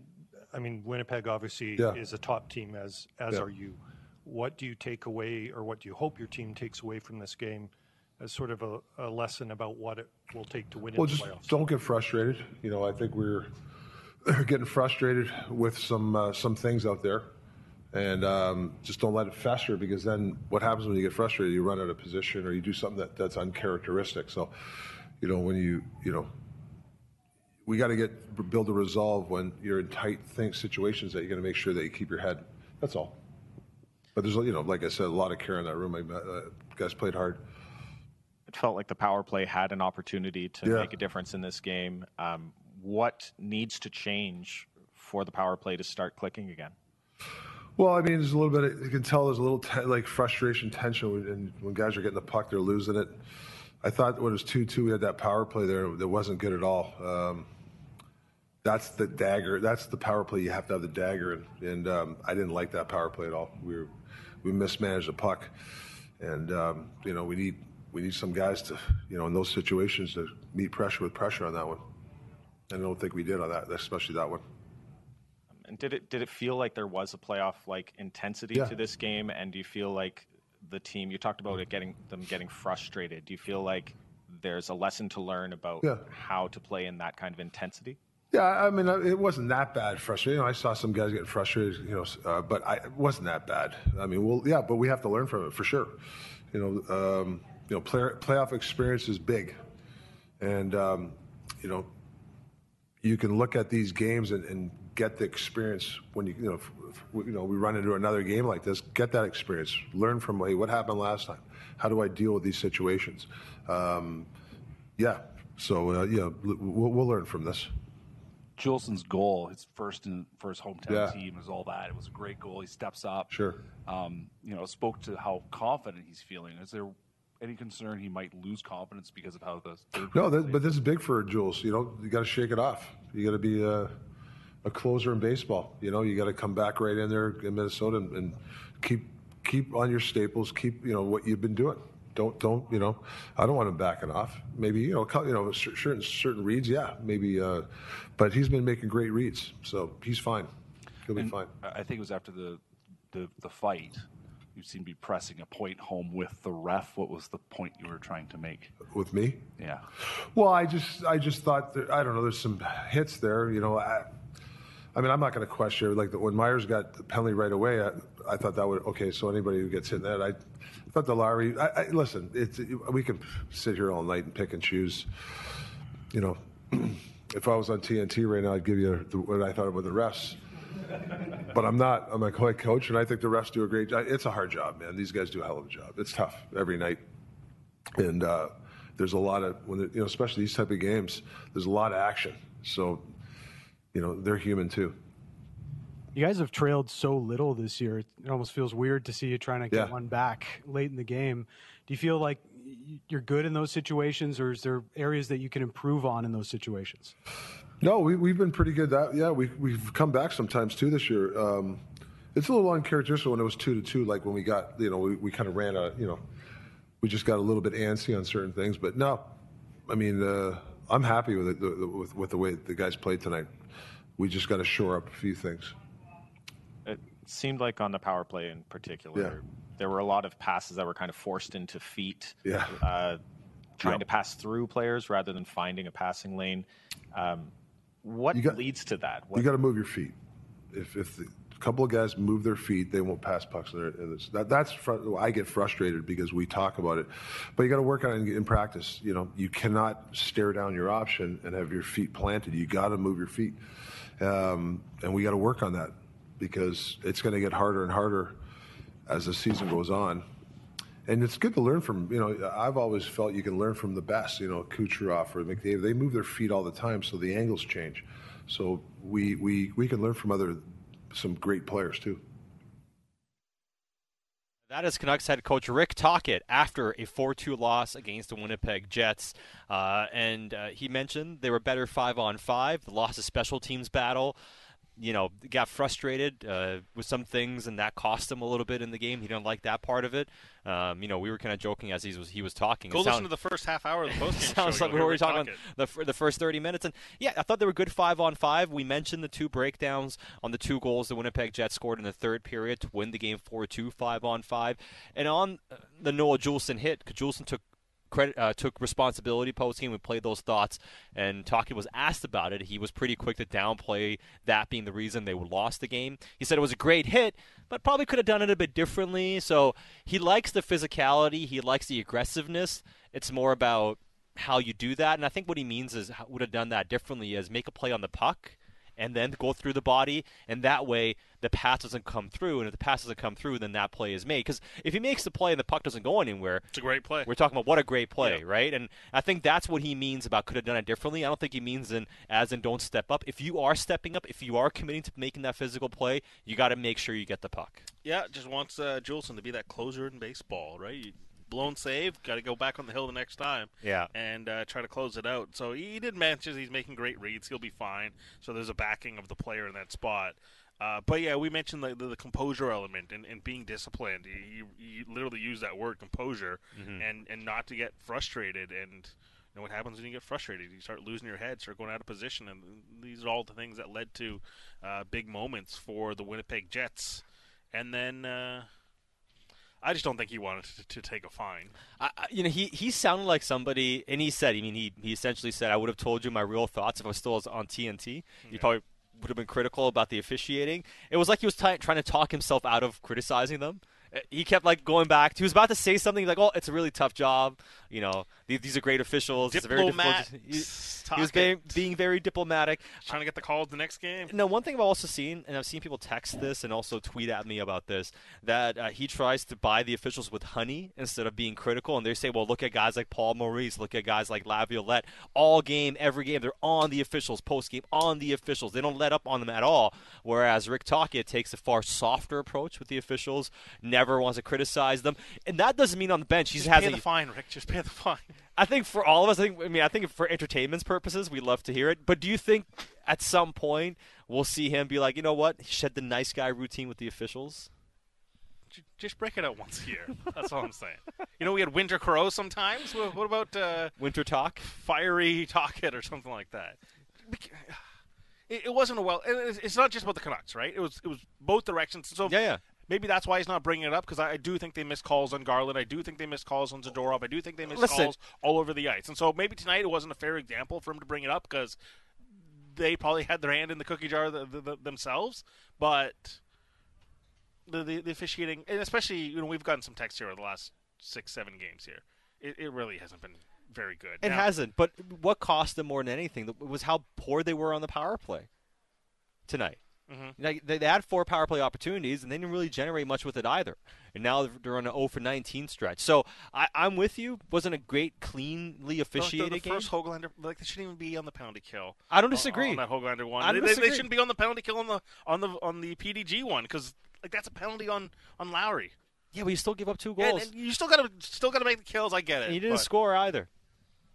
They, they haven't scored on the Go play. fund me for uh, Rick Dawkins. Make it entertaining for the post game show. Build Uh, the reserve right now.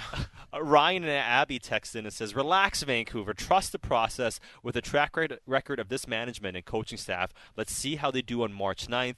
They are not done yet in terms of trades, and you know the Well- obvious ones are coming into about the Canucks needs another top six forward, more top four defensemen. I mean, in an ideal world, you'd love to add both. It's just how many significant additions can you truly make at one uh, you know, in one season. Canucks have already made a few. I'm not quite sure they'll have to be able they'll be able to do as many uh, big deals, but they'll certainly be at, looking to add some depth, and we'll see if they can add somebody who's more of a difference maker. Yeah, not just March uh, 8th, but February 20th against Colorado, February 24th against Boston, February 29th against LA, March 5th against LA, March 7th against Vegas. It's an exciting two weeks here, two, three weeks here to see some big opponents, not just physicality, but top top teams. Mm-hmm. Oh, And absolutely. Let's see how they fare. 'Cause I, I, I think they'll be okay, but I understand the people saying, hey, Boston, Colorado, Vegas, now Winnipeg. They haven't won those games. They can't do it, Sat. Even though we remarked about the uh, record against the, the, the, the next best 10 teams, which I think now goes to 10, 5, and 2. Yeah, so they still have a you know significantly a significant winning record against those teams. Can be better against some of the, some of those squads, obviously, and uh, we'll see how they do next time they play Boston, which is on Saturday here at Rogers Arena. And two more games coming up against the Winnipeg Jets, so we'll see how they fare the other times. Uh, this text uh, agrees with you from Tyler. Just eat the fine. Fans need to start a GoFundMe to pay Rick's fines. uh, and this one here says, even with the bad officiating, we're 0 for 4 on the power play. I feel like we can't complain too much. Uh, we have to make other teams scared of taking penalties by scoring, and and that's where I come out too. It's you give up two goals, you don't score on the power play. The power play doesn't look very effective. That's where I, I- I'm not looking at it as the reason they lost was the officiating. It's still okay to demand better officiating. I demand better officiating. I'm also demanding better from the Canucks on special teams. Can both Fair. things be Fair. true at the same time? Ah, breaking out sadisms. It's at 11:30 yet. Uh, all right, we'll hear from Tyler Myers on the other side. Plus, Iain McIntyre is going to join us as we continue the Canucks Central postgame show presented by the number five Orange on the home of your Canucks, Sportsnet 650 and the Sportsnet Radio Network. This is where you talk Canucks. You're listening to the Canucks Central Postgame Show on the official home of the Canucks, Sportsnet 650 and the Sportsnet Radio Network. Canucks had their third line out there once again to start the period. Conor Garland kicks it up to himself as he goes through the neutral zone. Waiting for Teddy Blueger to go to the net. It comes through. Noah Juulsen puts it up and over the shoulder of Connor Hellebuyck.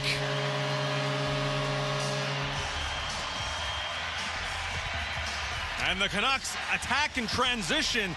Noah Juulsen jumping up into the rush to finish off that play. His first goal of the season, but a great job by Conor Garland, who gets the puck in the neutral zone, then attacks along the left hand side, slams the brakes, and just throws the puck towards the front of the net. Teddy Blueger can't get there, but Noah Juulsen, who has been a star for this team this year defensively, jumping in and poking the puck past Connor Hellebuyck. He cleans up the garbage.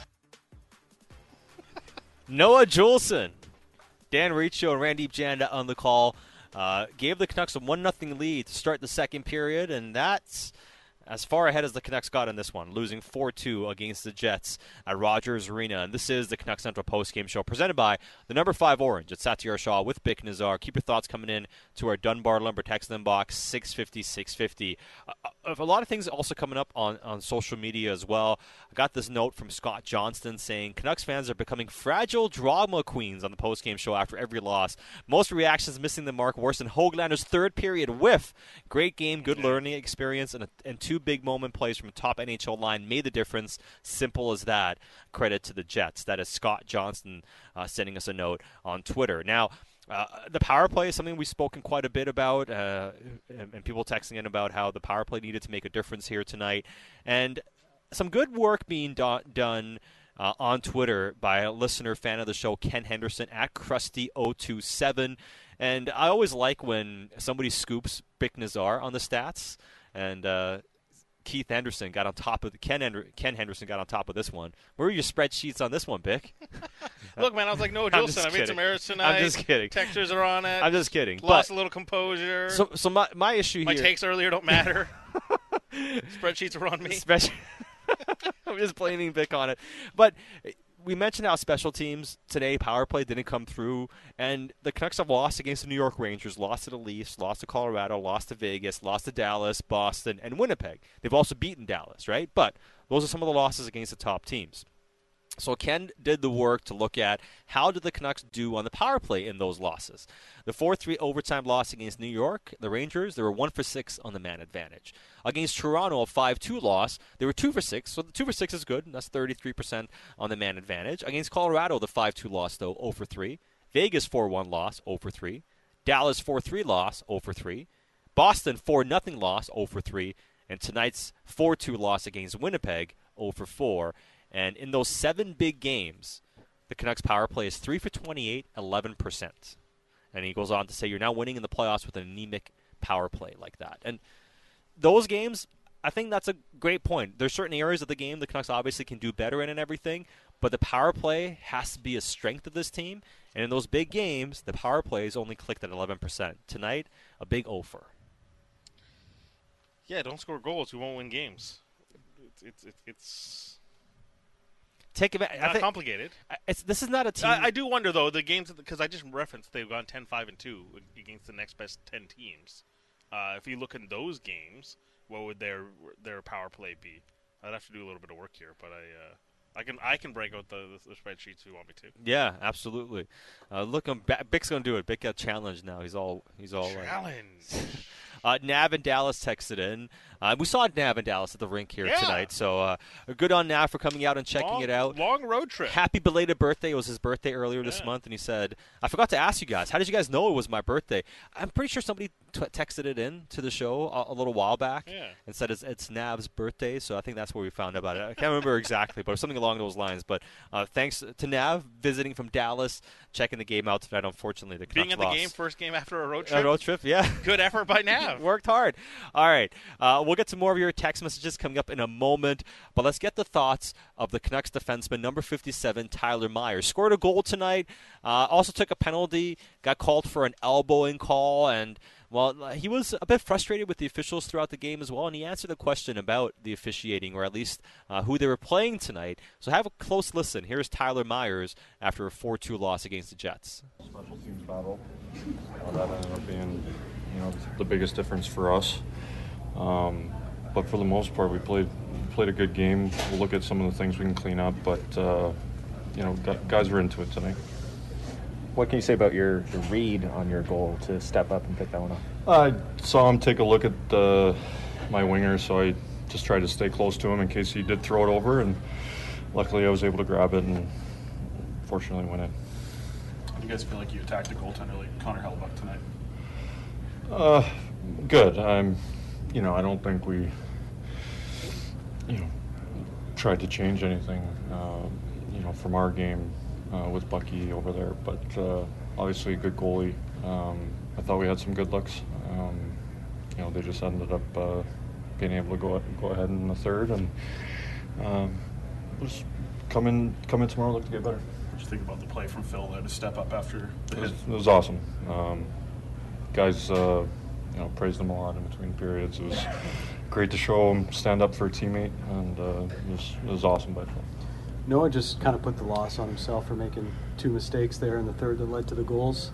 Um, he's been so good for you guys pretty much all season, but tough one, couple of tough mistakes. It just shows how tight these games are going to be down the stretch. Well, that play never would have happened if they called the penalty on Garley in the corner. So, um, Jules is fine. He's playing great. Wouldn't change a mindset at all. Is that one of those ones where you can talk to him, and help him sort of bring him out of the funk he's feeling right now, or just let him be? He doesn't need to think about that at all. He's playing great. Um, you know, he's approaching the game, you know, the best, uh, you know, that I've seen from him since he's been here. And uh, for him, he's just focused on what he's, you know, keep doing what he's doing. You know, don't worry about, you know, a mistake here and there. Mistakes are going to happen. When, the, when, when the physicality ticks up in a game like that, you have to still sort of be aware and when you can step up to make a, a big hit and keep that physicality going, right? Yeah. Um, you know, I, it's also tough when you're battling. You know, the the first hit of the game is not a penalty, and he calls it a penalty because I'm a bigger guy. Uh, you know, it felt like we were battling two teams tonight, and you know, it, it's unfortunate, but you know, we'll look to, to come out uh, on, on our road trip uh, with a good effort and keep keep what we have going. Uh, you know, what we have good going here. Did it feel like there was a playoff-like intensity to this game? Yeah, it was, it was tight. You know, the game was, was tight out there. We knew it was going to be. The, those guys defend well. Um, we feel like we defend well, and for the most part, it was it was very tight. Uh, that's what it's going to be here to end the season and going into playoffs. And we need to, you know, be ready for it. You know, handle our emotions a little bit better. You know, I, I got a little hot, um, but uh, you know, there's always something to learn from. You know, uh, like that. But uh, those are the kind of games we're gonna we're gonna see uh, to end the season here. How little is the margin of error against a team like that? Uh, yeah, I mean, there's a lot of teams I can capitalize. Um, you know, they have some good players. You know, the the players that uh, made the plays on the on the third and fourth goals are good players. Uh, they're able to make those plays, uh, you know, a lot in a game, and uh, we just have to, you know, rebound. There's no point in worrying about it. Uh, you know, we've played some really good hockey. I thought we played some good hockey tonight. We just gotta we just gotta keep pushing forward. There are going to be nights when your big guns don't score. What does a game like this say about the importance of secondary scoring? Yeah. Um, you know, it, it's going to be nights like that, like you said. Uh, I haven't really given too much thought about it, but um, we have a deep team. Um, there's guys that can score. Uh, I know our two goals tonight were from the back end, which is unusual for a group, but um, you know, we're fine. I, like I, we're not going to give we're, we're not going to give our scoring two thoughts, you know, about tonight. So we just got to keep pushing and, and you know have a good start to the road trip uh, in a couple days. Uh, that is Tyler Myers after the game and uh, expressing some frustration and talking about how he got a penalty for being too tall uh, on his hit, and then also mentioned that it felt like they were fighting two two teams out there, and did concede. Good on you, Tyler. And, and conceded as the interview went on that he's heated after the game and, and feeling a bit emotional about how things fared. And listen, I get the frustration. I understand it. Um, still have to come through better on the on special teams. I thought. I get it. Man's Things don't go your way. Man's He's not, not wrong. He's not wrong. But Let him speak his truth. I, I am. I let him speak his truth. Uh, Typical media neutralizing the truth. we're getting a lot of those text messages. Han says. Good for Tyler Myers, though. Han says, Take the fine. Myers, I make six million dollars. Fine me, do it every game, and I still have generational wealth. Great on him to sell out the zebras. That's Hans texting in. So The people are appreciating out the it. zebras. Well done. Giraffes are bigger than zebras, so use use your size, use your leverage. That's just the uh, the food chain working there. Y- yes. Uh, Canuckaholic 70 in Pitt Meadow says Canucks fans should chill. They played well enough to win, but lost to reps and special teams. Uh, they got impatient in the third as well. They lost to a good team who also went through a slump. If the Canucks were slumping as bad as the Bruins, fans would be calling for a rebuild. That is Canuckaholic 70 in Pitt Meadows texting in. All right, so I did some math. Okay, what do you have? I broke up the spreadsheets. Because you read that text or that tweet from Ken, which was a fantastic tweet. I brought up all the games. Okay. Against Florida, Winnipeg, Boston, Dallas, Rangers, Carolina, Edmonton, Colorado, Vegas, and Toronto. So those are the next best 10 teams. How are the power plays fared in those games? Uh, if I've done this correctly, which I believe I have, 17 for 64 in those games. Now, a lot of that is because of Edmonton. They went three for six, one for three, three for six. Uh, so it was six for fif- uh, seven for 15 in those games, but 17 and 64 against those teams. Yeah, I, I mean, you, I think the Edmonton games. Not to say, I, I guess, has, has having fun with, with numbers and everything, but it was so early in the season. If you look at, you take those two out, and you look at Three, as the season yeah. goes on, the numbers are impacted pretty Sure, dramatically. Yeah.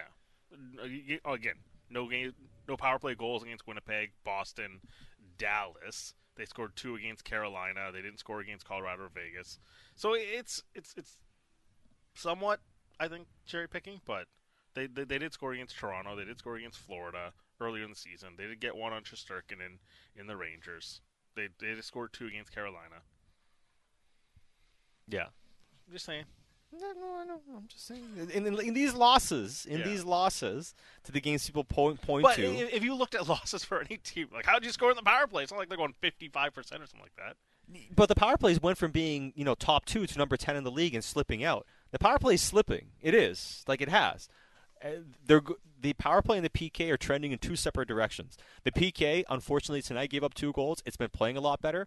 The power play, is, I, I do think it's somewhat concerning Oh, that is, that they're dropping down. It's, to me, it's not like hey, nothing to look But the at. idea here. that they can't score against good teams. Oh no, I'm just. But that's what's cost them. And to me, what that stat shows more than anything else, for all this talk about the Canucks can't beat these good teams, can't beat the strong teams. If you're better on special teams in those games, you maybe you come out. And tonight, the biggest story for me was special teams. You play better on special teams, you might win the pro soccer game. No, I'm pro. I'm pro controlling what you can control, and it's It's easy to. official is uh, youth. What? No. Actually, I, I did. I used to be a basketball ref. It's not so.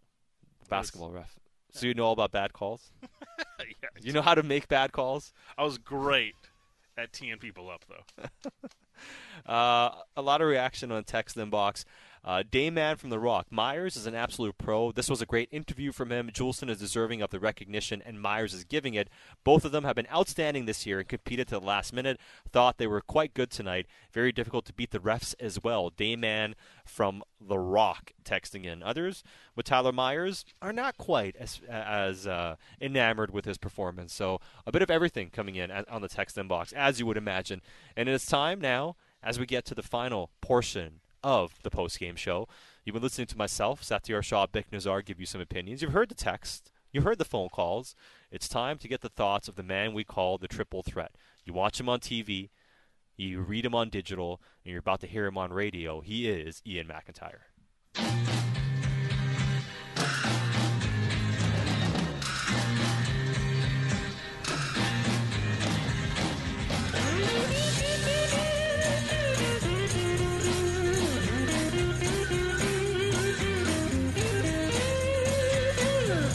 Must be some kind of way out of here.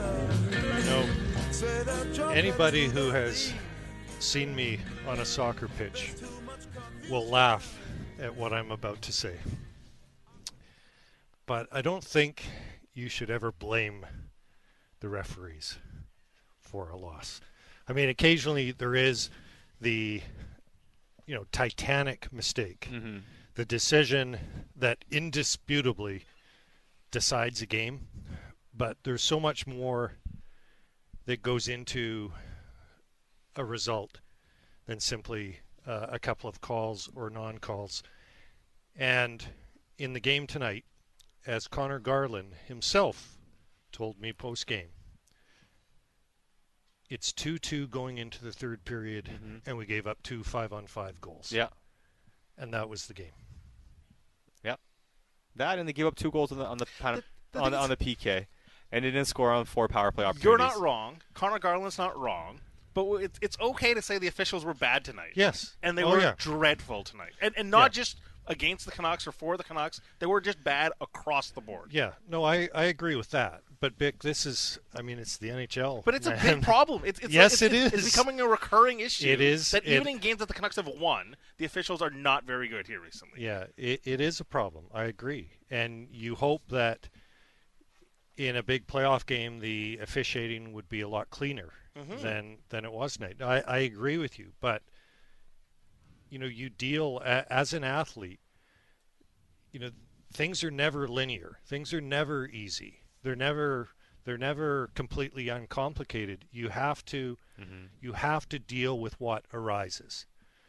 And uh, just so you know, people won't yell only at me. I'm referencing what others have said. Yes.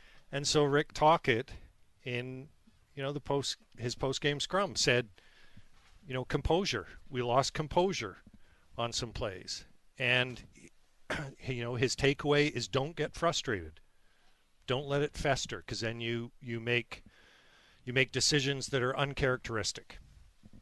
So Yeah. uh, yeah, there were there were some really bad calls, and and part of the reason, and I have changed over the years about this because I used to, you know, Get frustrated too. yeah, as as a journalist, you're always looking for injustices to point out and try to correct, Yes. right? But we never do it when it's the other team that feels that feels they got ripped off. Yeah. Right? It's always how is it for for this team? How is it Mm-hmm. No, for fair, this yeah. city? Uh, but you're absolutely right, Bik. That the, the game wasn't well officiated, and and this is a concern. But it, you know, it's been a concern for years. I think, you know, a few of these, a couple of these recent games, and let's hope they don't have Eric Furlatt in Minnesota Mhm. on Monday. Surely they wouldn't get him three games in a row. I think that's a mistake by the NHL, by the way, to have an official do the same team two games in a row. I don't think that should happen. And tonight, uh, for instance, you know, Furlatt worked the game against Detroit. They missed a high sticking call on Hoglander. First chance he got, he gave Hoglander a penalty tonight. Was it a penalty? Was it not? Uh, I mean, Ho- Hoglander's stick and hands were high again. I think Pionk sold it. You know, put his hand, Yeah. put his head back, put his hand to his head. But the point is, I think Hoglander was on Furlatt's radar because of what was missed last game. So I, I think that's one thing the NHL could do. But I think bit by bit, you know, we see reviews. I love that, you know, the major penalties now can be reviewed. Uh, I like, uh, I think the NHL has finally, I mean, maybe they've got to refine offside a little bit more, those reviews. Um, but I, I think they've got a pretty good system now for reviews on goals Yeah. and, and what's good and what's not. Maybe they take away too many uh, goals for goalie interference now, but at least you know it seems it feels like a level playing field when it goes to review. And and I think the league is going in the right direction but yeah there's there's always there's always calls uh, that that you may uh, disagree with. But again as as the as a player if your focus is on that then your focus isn't enough on what it needs to be on to win a game Yeah, I mean, I, I agree that the officiating wasn't great. My problem with the team themselves was their play on special teams overall. The PK, uh, they've been good on the PK the last little bit, gave up two goals tonight, and the power play has been pretty anemic. 0 for 19 stretch now. They went from having one of the best power plays, if not the best power play in the league, now slipping out of the top 10 in the league. The PK's trended in the right direction, but they had four opportunities, and outside of the first power play where they had a couple of chances, generated next to nothing after that first power play opportunity. Yeah, the the power play is more a concern the longer this goes, and it has been going a while. It did have, you know, uh, was it in Carolina? It scored. Yeah, Carolina it scored twice with Lindholm in his first game, and it. I'm trying to think the the game. Well, the game after that was Boston. Mhm. Nothing was good in Boston, but it it has felt like maybe the the power play is coming along, and I know that talk it talks about the chances, and the certainly the players talk about that. They don't. If you talk to J.T. Miller or, or Quinn Hughes, they don't talk Mhm. about the goals. They talk about the chances they're getting, and as long as they're getting chances, they feel they feel good. You know, Tocchet himself talked about how how poor the power play was when it was two two that they got, that they just he, he felt like they didn't generate anything. It it it is a bit of a concern, but as as I've said before, uh, Sat that you look at your special teams in totality, and if your your PK and your power play add up to well above 100, then you're ahead of most teams. You know, by definition, Mm-hmm. you're ahead of most teams. And so each each unit is is kind of cyclical. They go hot and they run they run cold. It's just the power play has been running uh, cold to frigid to frozen uh, uh, for months now, and uh, certainly it's something that they need to try to figure out before the playoffs come. You you, know that you're not going to get as many chances in the playoffs, and you know that every every chance uh, is going to be bigger. Every chance is going to have uh, more of the potential to impact a win or a loss in a playoff game. So they they need to get that sorted out a little bit. one of the commentaries coming to this game would be, hey, can they win against the big teams and, and the heavy teams as well? This was a very physical game. Did your impression change of what No, the, how the Canucks no, I, I handle they, physicality? I thought they were fine. Yeah. Uh, I, I really did, and and you know I usually if I have time before I come on this come on the show because I've just filed my 900 words uh, for Sportsnet.ca. I I try to look at some of the fancy stats and see like okay was was was my um, eye test was it accurate and and you know I thought the Canucks were the better team at five on five. But if you look at natural stat trick, they were close to dominant at five on 5 Mhm. Like not just better, significantly better than Winnipeg. Uh, I thought, you know, they out hit them. Uh, what was it? Almost two to one, 37-22. Yeah, they Um, outchanced them five on five too. they- yeah, outchanced them five on five, out hit them, uh, didn't back down from any physical thing. You know, Phil DiGiuseppe, I, it's great that he's wants to stand up for a teammate. That's almost an automatic call now, uh, like Yeah. the instigator. I know people tonight are saying, well. Lowry dropped his gloves. That's that's not the point. Like if a player skates out of his way to confront Yeah. somebody, in the immediate aftermath of, of a hit or whatever, it's almost always now called an instigator. And the Canucks have benefited from that. Remember the game in Toronto? Yeah. In November, the Leafs took two instigators, and one of them was very similar to this in that the player who engaged was right in the same area. It's not like he skated across the ice, but he went straight to, I think in that case it was Ian Cole had hit somebody, went straight Mhm. at Cole, and it's it's an instigator. Um, but you you love what that represents from Phil DiGiuseppe at the same time.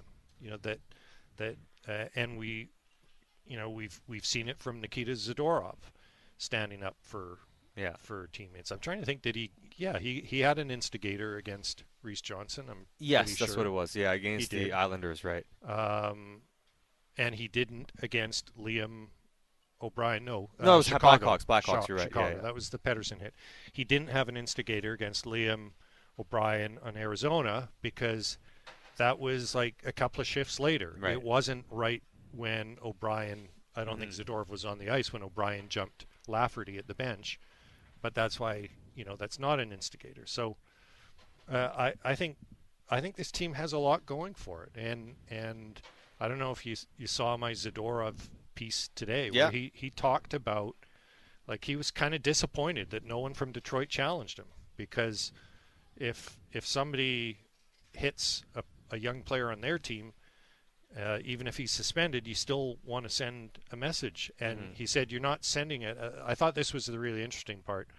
And Zadorov, I got to say, he's an interesting guy He is. when you talk to him. I it's not just to send a message to the other team, or as he put it, teams you're going to be playing after that, so that they know Mhm. as well. You're, you're sending that message to your own teammates. You want your teammates to feel protected and that somebody has their back. And so, you know, certainly Di Giuseppe doing that uh, for Åman. You know, the players the the players are going to love it. It's, it's not going to it's not going to drive a wedge through the Yeah. team. you know, they, they gave up a, po- a power play goal there. It's too bad they couldn't kill the, they couldn't kill the penalty. Uh, certainly. Uh, before we let you go here and, and end the show, Elias Pettersson, and, and it seems like on the post game show, every time the Canucks lose and Pettersson doesn't have a great game, and I thought his line struggled. He didn't have a good game, not even special teams, but also five on five. But there is this huge level of frustration from fans saying he can't play against big games.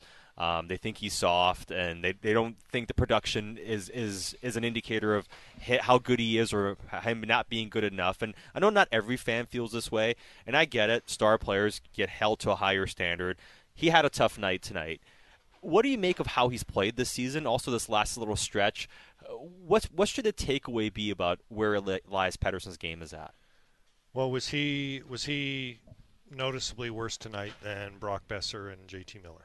I thought those guys. I thought they were better. Their line was better, but I'm not sure individually Yeah. that they were great. See, I, th- I think there's a lot of nights where he's he i- is on the same par as their other top players who are struggling. The puck management on the power play was no. Yeah, it- very well, noticeable. but I think uh, wh- what I think that, and you're right, uh, it's got to be better.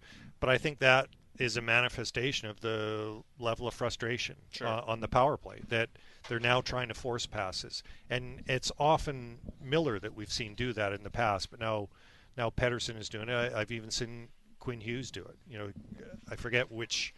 I think it was the Boston game. Quinn just had a miserable game. Like the puck was bouncing away from him, and this is one of the the the most agile, most adept stick handlers in the league, and he couldn't. It seemed make a pass or handle the puck. So it does happen. I think that the issue there was a lot there in your statement, Sat. So you know the issue of um, you know is he soft? I, I haven't seen that, but I also haven't seen him play playoffs, uh, not proper playoffs. In the bubble, he certainly was not soft No. when teams were coming after him, and they were coming after Quinn Hughes, and they both had exceptional Mhm. playoffs. But you know, the bubble was this almost alternate reality thing. Now it was like, you know, something that that was created for streaming or something. It did. It didn't. You know, in hindsight, it feels less real than what it was at the time. Uh, so we'll find out. We'll find out in in big games. But uh, I see Pettersson throwing hits on people. I see him blocking shots. He's scored an awful lot of points uh, in tight. So I don't see him playing with fear. I don't. I, I don't see that. But again, these guys and and all of them on this team, I mean, they haven't they haven't played playoff hockey in front of an audience. Yeah. Period. Period.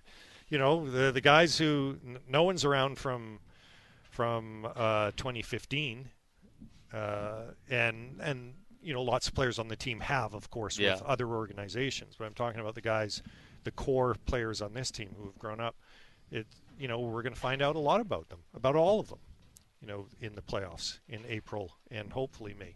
Yeah, yeah, I, I would, I certainly hope so. And uh, the way they've gone about their season so far, it's been tremendous. Tough game tonight against the Winnipeg Jets, and uh, back on the road again. A three-game road trip beginning on Monday in Winnipeg, in Minnesota against the Wild. Is Pettersson still top ten in NHL scoring? He's fifth. Yeah, it's not bad. I know it's not Okay, bad. Well, and I wouldn't bring this I up if guess- it was one or two. I guess. Gretzky was I, afraid I, as I well. wanted to ask right? Iain about uh, Tyler Myers as, as, as a fellow tall, as, as a bruising center back yourself on the pitch. Do you sympathize at times where you're just like, because I, imagine you're Yeah. elbowing guys on the soccer pitch well, because you're taller. Well, the difference now is uh, with hockey, and nothing I do in soccer relates to professional hockey.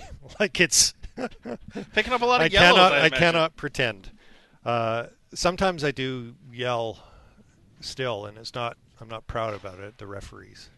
My, and my brother was a really gifted player. He played on the powerhouse uh, UBC teams, a couple of them that won. I, I don't know what they won, five straight, and went to a world final for universities.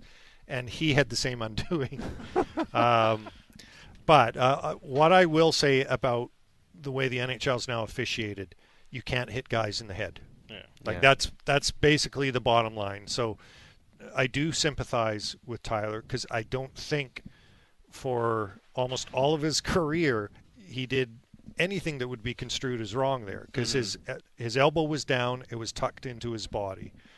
but now if you hit a guy in the head, you hit a guy in the head. And, Yeah. And I think that's I think that's what they see. Uh, I think Tocchet is onto something, and and I spoke to him on- on that last road trip, just kind of on the side about this.